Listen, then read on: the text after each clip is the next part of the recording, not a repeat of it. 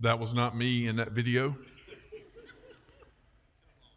But we may do some jousting later if we need to here. Good to see everyone this morning. If you have your Bibles, please turn with me to Ephesians chapter 6.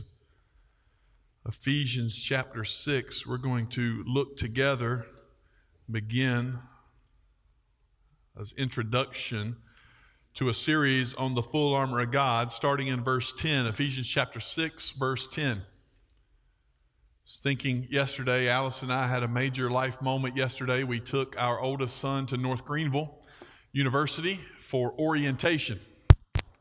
And uh, when we took him there, we realized that it was some 40, some odd years ago that Alice and I both were at orientation at North Greenville. And just considering that, we were there again in the late 1900s. Just considering just considering that and thinking it through, man, just thinking about it yesterday, how times have changed.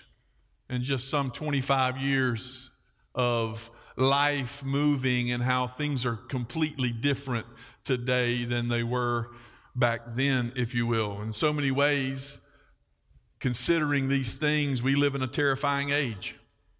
In many ways, I consider, you know, microphone problems are the least of our problems.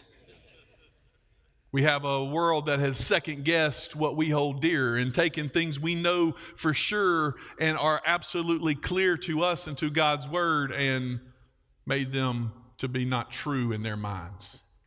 So, thinking this through and considering it yesterday at North Greenville, uh, they did everything they, can, they could to make the moment really sappy. You know, you're giving your kid away, let's hug and let's say one last word before you send them off. And let's talk about one thing. And as I was pulling Wiles to the side, just thinking, Allison, I prayed with him, and I told him what I felt like was most important.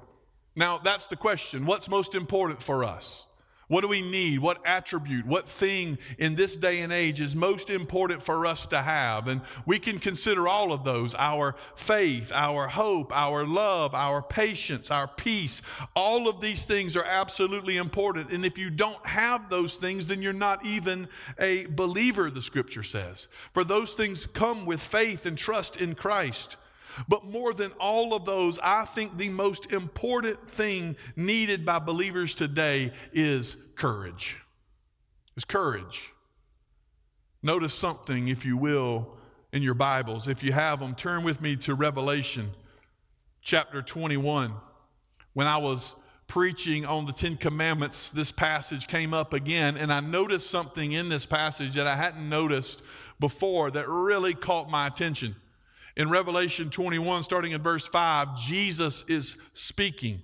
He's on the throne seated. So get that image. Jesus on the throne seated there. And he says, Behold, I'm making all things new. Also, he said, Write this down, for these words are trustworthy and true. And he said to me, It is done. I'm the Alpha and the Omega, the beginning and the end. To the thirsty, I will give from the spring of the water of life without payment. The one who conquers will have this heritage, and I will be his God, and he will be my son. If I could summarize the book of Revelation for you just real quickly, Jesus wins. He's the Alpha, He's the Omega, He's on the throne. And He says, To the one who conquers, so Jesus speaks this. He says, To the one who conquers, you will have life. Remember what Paul says in Romans we are more than conquerors through Christ Jesus, right? And to the one who's in Christ Jesus and who conquers, you will have life. But he goes on to say something here in verse 8.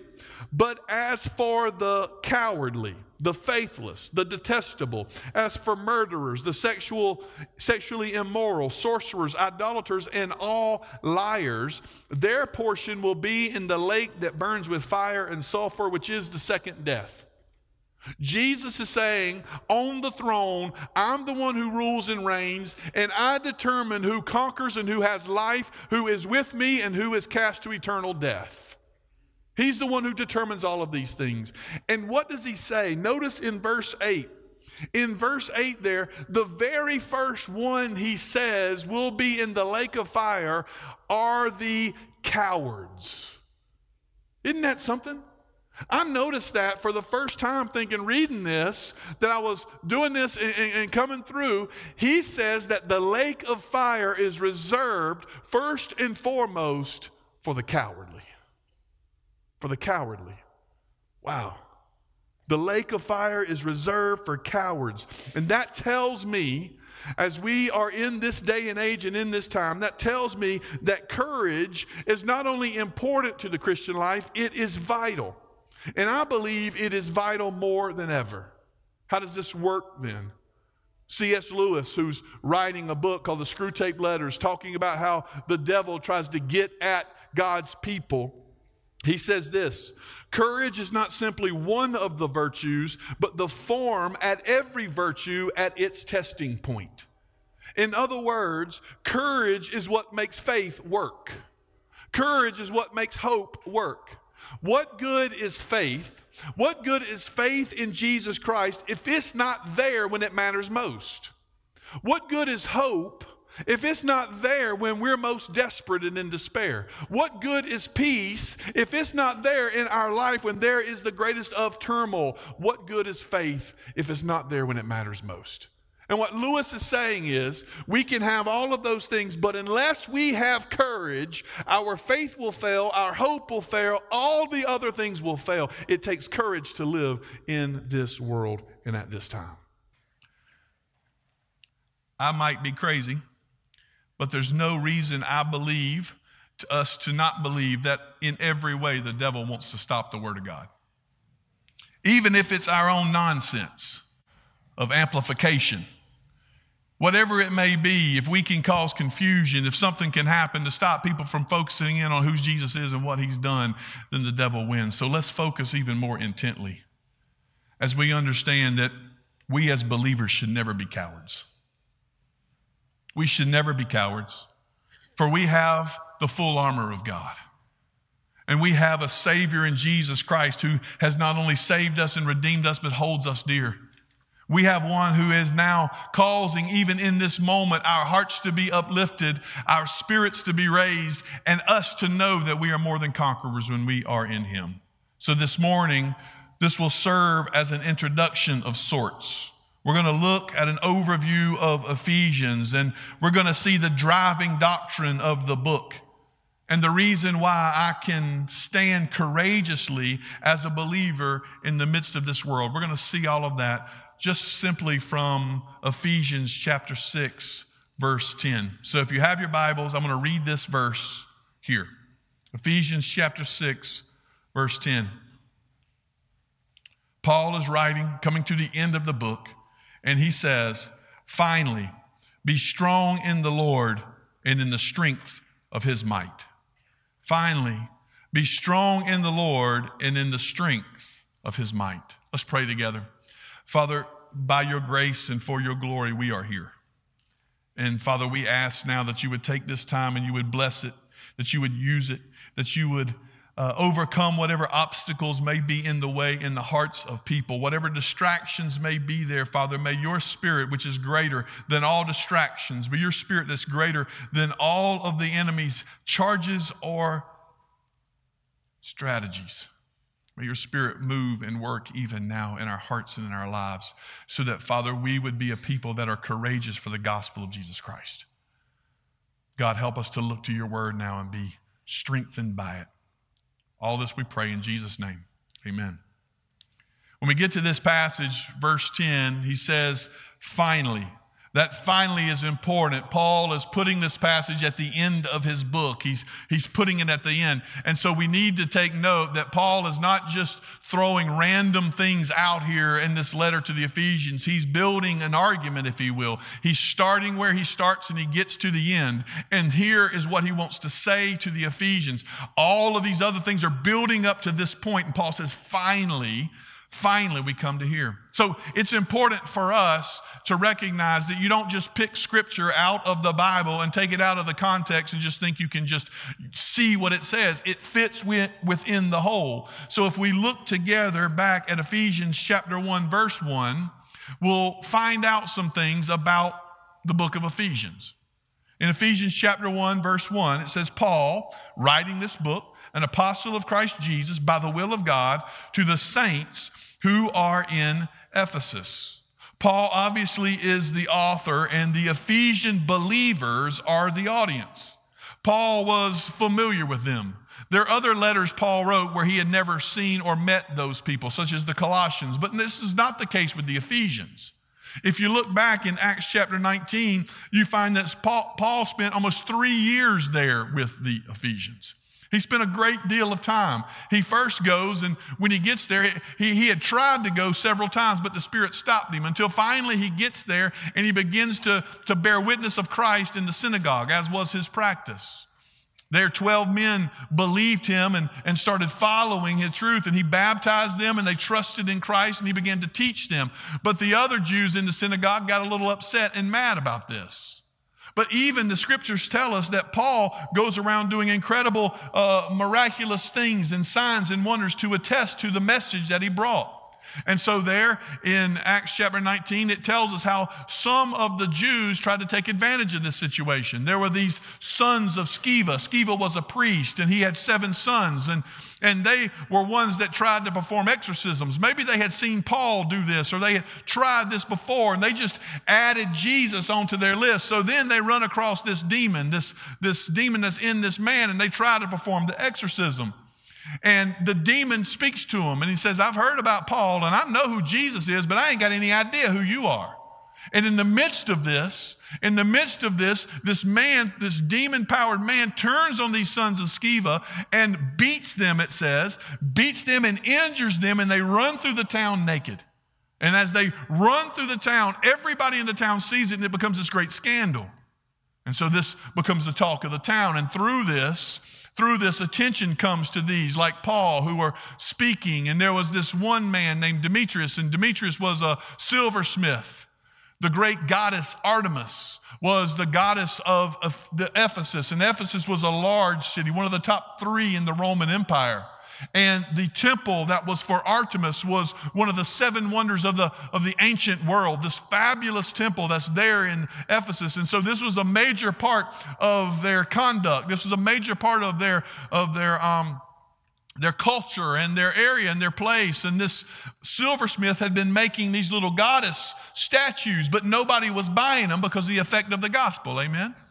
And nobody had been buying these statues, and it started to decrease his sales, and his profits started going down. So he started a riot, and they went after Paul. In other words, the Ephesians had come through all of this and they had seen the battles of the enemy. They had seen the, the strategies of the devil, if you will. They had seen what it means to battle against those things and lose in the sons of Sceva. And they had seen what it means to have persecution come against the church and seek for them to, to fail over and over again. So the Ephesians were not unfamiliar with the strategies of the devil, if you will. They were not unfamiliar with spiritual warfare that had been going on, but Paul wasn't either. We find out that Paul is writing this letter while he's in prison. So Paul is in prison and he's writing back to these Ephesians, letting them know not only is he in prison, but the gospel keeps going because, as he says in our passage, the gospel is not bound by chains. It continues. And so Paul is familiar with the strategies of the evil one. The Ephesians are familiar with the strategies of the evil one, and Paul loves them. There, after Paul had to flee in the middle of the night because of the riot, he calls the Ephesian elders back to himself. And in Ephesians chapter, I mean, Acts chapter 20, we see his message to the Ephesian elders, one of the most beautiful passages in all of Acts. And there, Paul says this, this little verse that uh, means so much to me in Acts 20 24, where he says, I do not count my life as valuable or precious at all, only that the gospel goes forth. Paul understood these things. He understood the warfare of the devil. The Ephesians understood the warfare of the enemy. They had battled through those things, so they were not unfamiliar with any of it. Paul was familiar, they were familiar. But not only that, it says that as he, in Ephesians 1, he's writing to the saints who are in Ephesus. Notice, like all of, all of Paul's letters, all the other Paul letters that Paul wrote, notice here that Paul addresses them to the saints, to believers. Therefore, if you're going to read these letters in context, you have to understand that the truths contained in these letters are only for those who believe in Jesus Christ. It separates it out. He's, he's only writing these for those who believe in Jesus, who trust in Jesus, who have given their faith to Christ. So, this letter, these truths are for believers this morning, even as they were when Paul writes them. If you're an unbeliever today, you do not have access to the full armor of God, but you can believe today and find it.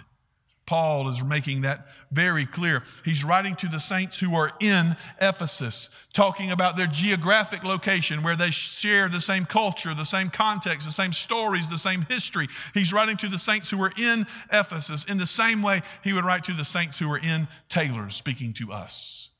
Speaking to us, geographically located in a place with the same context, same stories, same culture. But more than that, he goes on. He says, To the saints who are in Ephesus, and who are faithful in Christ Jesus. That faithful in Christ Jesus is important. In fact, I would argue that this is the, the driving doctrine of the book of Ephesians. The driving, one of the most important doctrines in the New Testament, the doctrine of union with Christ. How the scriptures teach us that we are united with Christ. If you read the book of Ephesians, it goes through this. He starts in verse 3 Blessed be the God and Father of our Lord Jesus Christ, who has blessed us in Christ. Verse 4, even as he chose us in him before the foundation of the world. In verse 7, in him we have redemption through his blood, the forgiveness of our trespasses. Verse 11, in him we have obtained an inheritance, having been predestined according to the purpose of him who works all things according to the counsel of his will. As you read this, you find out that all of our blessings are because we are in Christ. Our redemption is because we are in Christ. Our inheritance of heaven is because we are in Christ. Everything we have as believers is because we are founded in Christ. We are located not just geographically in Taylors, we are located in Jesus Christ, our Lord and our Savior. So when the Lord looks at us, he doesn't see Josh's past mistakes and failures and unrighteousness. When he looks at Josh, he sees the righteousness of Christ because I'm in Christ and covered by him. When he looks at me, he doesn't see my present failures. He looks at me, he sees the glory of Christ because I'm covered in him and my future is wrapped up in Christ. So when the Lord looks at me, he does not see the future that I rightly deserve. He sees the future that I have received by grace through Jesus Christ our Lord that is found in him. So in Christ becomes this driving point, Paul is saying. And not only do we have our blessing and our redemption and our inheritance, all of these things in Christ, also we have been joined together in Christ. Paul says in Ephesians 4, in Ephesians 4, he says that we are eager to maintain the unity in Christ Jesus as his body. Paul recognizes that as a people look around and we see so many different kinds and so many different places and so many different stories, there is never a way that we as a people would be able to attain to the unity that we can find in Christ. We can never find unity on our own, in our own power, in our own strength. God has given us that in Christ. We have been unified in Christ. So each of us who believes in Him have been brought together in Christ, and we have been given a unity that cannot be lost in Christ. But we must maintain it. We can't attain it. Paul says we maintain it. And we maintain this unity by loving one another, being patient with one another, caring for one another. We see that not only is Josh Powell in Christ, but all of those who believe in him are in Christ. So we join together for this work in this place for the glory of Christ Jesus. Whatever hope, whatever love, whatever faith, whatever peace, whatever joy, whatever patience you may have is because you are in Christ Jesus. And if you do not have those things, if you do not have faith, if you do not have love, joy, peace, patience, if you do not have those, it's because you are not in Christ. It's in Christ that we've received all of these things. As Charles Spurgeon said, the great preacher, there is no joy in this world like union with Christ. The more we can feel it, the happier we are. The more you realize your absolute dependence upon Jesus, the more joy you will find in this world. The more you realize that Christ is everything, the more you recognize that the things of this world fail in comparison, and you trust in the one who never fails. As another theologian has stated clearly, no saving good, no eternal good, no God exalting good, no soul satisfying good comes to us except as we are connected to Christ. Jesus himself teaches Apart from me, you can do nothing. The driving doctrine the driving doctrine in the book of Ephesians for Paul is that his God's people have been united in Christ, and every blessing and every redemption and every inheritance is theirs in Jesus, and they've been united together as a church in Christ. And he has given them every gift and everything they possibly need as a church to shine boldly and brightly for the name of Jesus. Everything we have has been given to us in Christ. In Christ.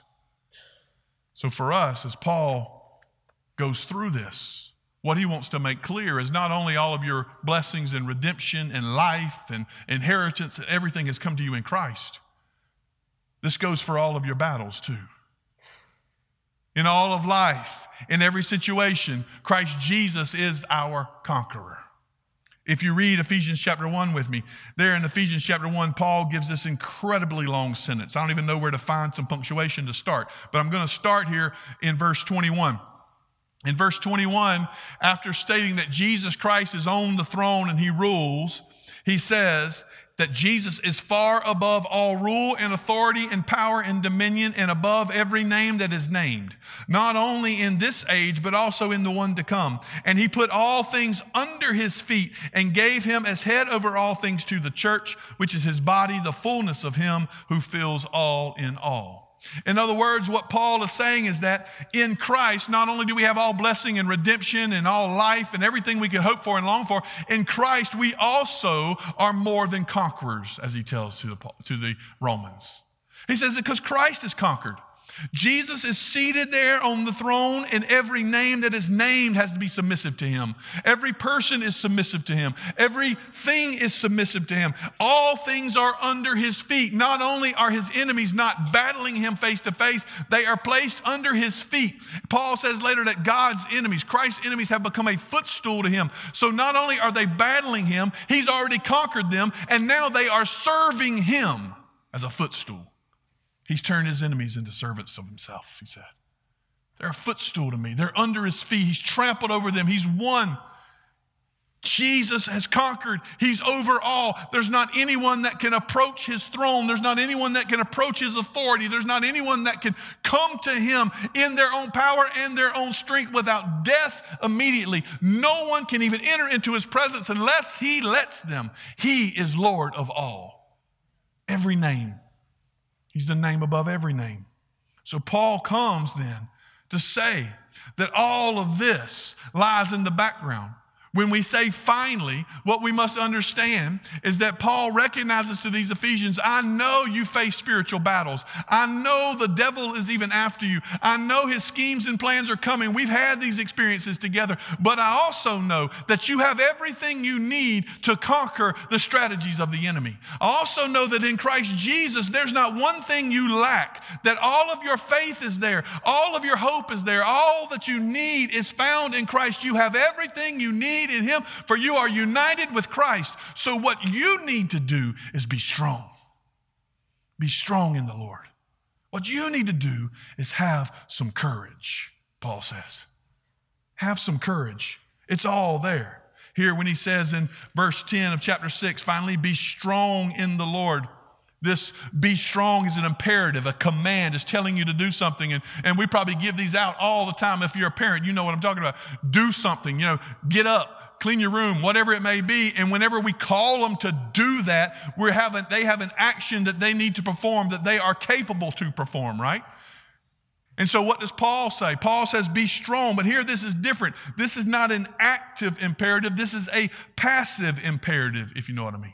What I mean by that is this this imperative is not calling you to do something, it's calling you to trust something.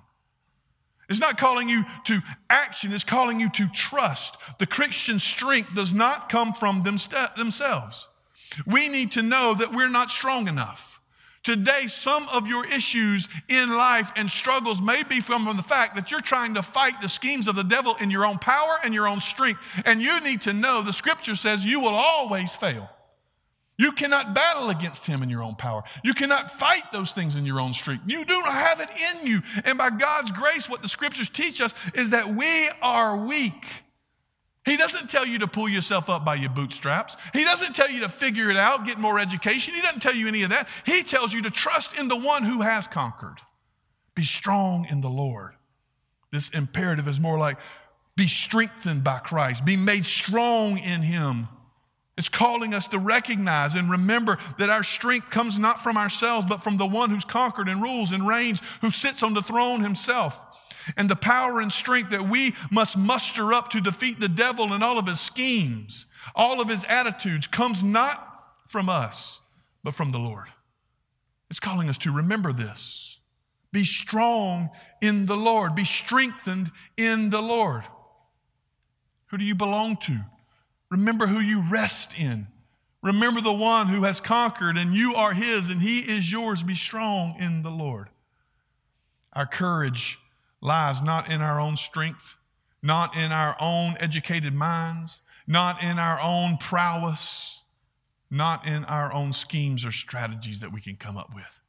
Our courage lies in Jesus Christ Himself. It's found in Him. And we have every reason then. We have every reason to be courageous. Look at what he says. He says, Be strong in the Lord and in the strength of his might. If I can, ask you to turn back with me to Ephesians 1. That long sentence there, starting in verse 16 of chapter 1. I do not cease to give thanks for you, remembering you in my prayers, that the God of our Lord Jesus Christ, the Father of glory, may give you the spirit of wisdom and of revelation in the knowledge of him having the eyes of your heart enlightened, that you may know what is the hope to which he has called you, what are the riches of his glorious inheritance in the saints, and what is the immeasurable greatness of his power toward us who believe. He wants you to know what is the hope, what are the riches, and what is the power. And where does this power come to those who believe? According to the working of his great might that he worked in Christ when he raised him from the dead and seated him at the right hand in the heavenly places. In other words, what Paul is saying here is the strength of his might has been greatly demonstrated for us. When we wonder, is Christ strong enough? Is he enough? Then we must remember what Christ did for us on the cross. There on the cross, what seemingly to the world was weakness. There on the cross, this great contradiction, if you will, where one is crucified looking as if he is weak and has no power in himself. There on the cross, Jesus, who no one could take his life, but he willingly gave it up. There on the cross, Jesus conquers sin and he conquers death by taking it upon himself and putting sin to death and putting death to death. And there is no power left in it. And the reason why we are gathered here today, the reason why we are in this place is because not only did he conquer death, but he demonstrated his power over all of it by being raised on the third day. The power of God in the resurrection. Look to the cross and the resurrection. The scriptures say, as Paul is writing to the Corinthians, that if the resurrection didn't happen, were, we're a bunch of fools.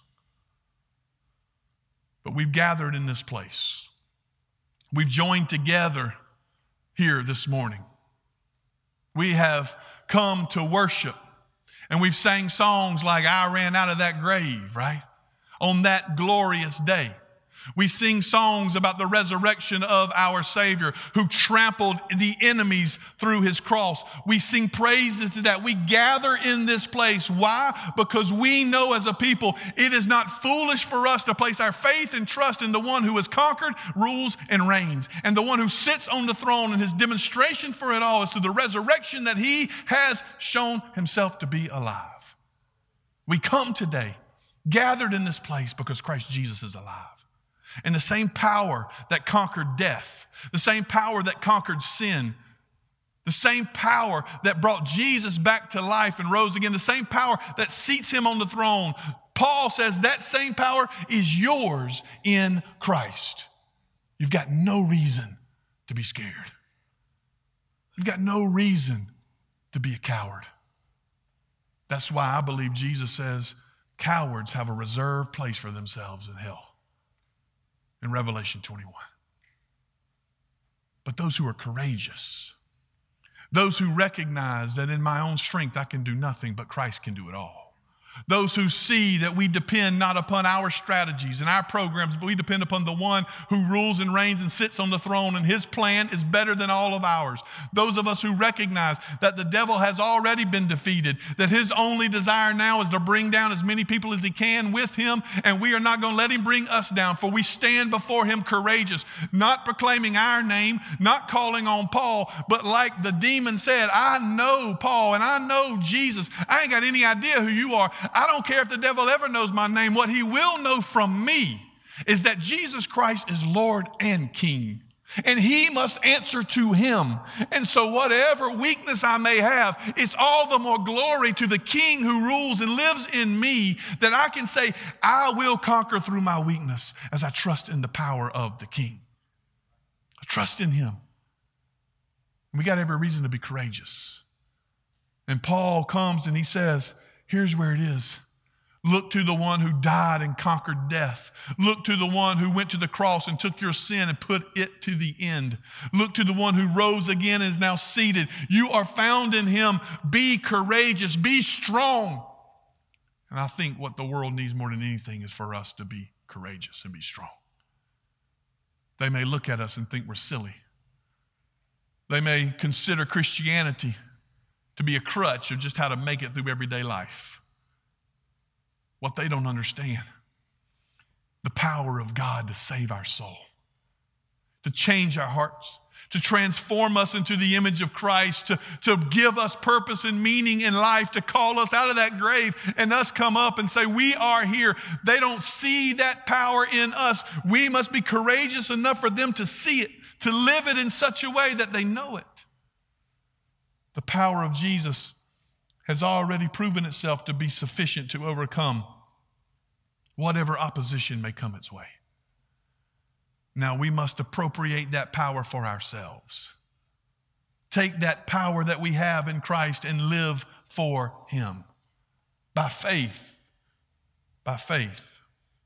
The first step for you is trusting in Jesus. Maybe that's the call for you this morning. Maybe the courage that you need is just by simply finally, for maybe the first time in your life, standing up and saying, I trust in Christ. You've been scared what people may think. You've been worried what people may do. You've been concerned about all of those things. That's exactly what the devil wants you to be. He wants to distract you from the only one who can save you and redeem you. And if he can just get you to wait a little bit longer and wait a little bit longer, maybe, hopefully, he can get you to wait till it's too late. But what you need is courage courage to stand up and say, Today is the day. I live for him who died and rose again for me. That's first. But there's always a step of courage for us courage in how we live, courage of being more bold in our witness, courage of sharing the faith with the ones we know don't know Him, courage every day to stand for the truth when the truth is being attacked. All of us need to take this step of courage. And what you need to understand is that step of courage, every single one of them is met by the greater power of Christ. Be strong in the Lord and the strength of His might. That step of courage, every one you take, you are met with the greater, greater power of Jesus. Do you trust in the one who sits on the throne? Do you have courage to proclaim him as Savior and Lord in your life? Not only is that what you need, that's what this world needs from us. And my prayer is that this church, the saints who are in Taylors, who are in Christ Jesus, will live with courage to proclaim the one and only King. Let's pray together. Father, we thank you for your goodness to us and your kindness. God, whatever distraction may be here, whatever may take away, God, from some trusting in you, I pray that you would remove that even now, that every single person will be lasered in upon Christ Jesus. And what is it you're calling us to do? And I pray, Father, whatever it is you're calling each and every person in this room to do through the power of your Spirit, they will have the courage to do it, to do it today. Father, if today is the day they need to take that step, an act of courage to step in front of this crowd and say, I'm following Jesus. May they have that courage in the name of Christ. Father, to join our church, to be a part of this. Whatever courage is needed, God, I pray that you would help them take the next step. Maybe there's someone in their life they know they need to share the gospel with. Help them to be courageous, Father. Maybe there's some places they know they have to take a stand for truth. Help them to be courageous, to be strong in the Lord. God, help us. Help us all to see our Savior dead on the cross, raised on the third day, and seated on the throne. And may that picture, Father, strengthen us with the power that is in us through the name of Jesus. All of this we ask in His name. Amen. Stand together and sing. I'll be here this morning. Whatever it is the Lord's calling you to do, I pray that you will do it with courage.